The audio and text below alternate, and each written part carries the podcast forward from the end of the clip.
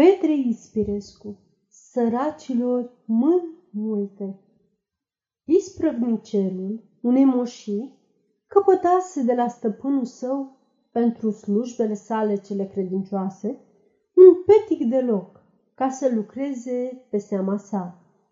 El, din firea lui fiind zgârcit, nu-i venea scoate să plătească oamenilor pe care voia ai pune să-i muncească. Ce să facă, se gândea el, ca și locșorul lui să fie muncit și bani să nu dea și nici el să nu se ostenească cu munca. Se duse pe la săteni și le dă de știre că în ziua de sărbătoare cea mai apropiată să știe că au să se adune să-i facă o clacă, muncindu-i cu micul mare locșorul lui, ceea ce se și făcu. Se știe că la clacă bani nu se dă, ci numai de mâncare și de băutură.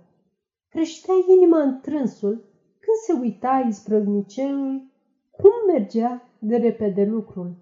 Pluguri, rarițe, brăzda pământul, parcă n-ar fi fost zdravă. Îi râdea mustața când vedea sumedenie de lume ca albinele, cum mergeau în sus și în jos. Și se întorcea care de care să facă treabă mai bună și mai iute. Când băgă de seamă, cam pe la înămiaz, că locșorul lui era arat și aproape de a fi și semănat, sări în sus de bucurie și strigă, Săracilor mâini multe!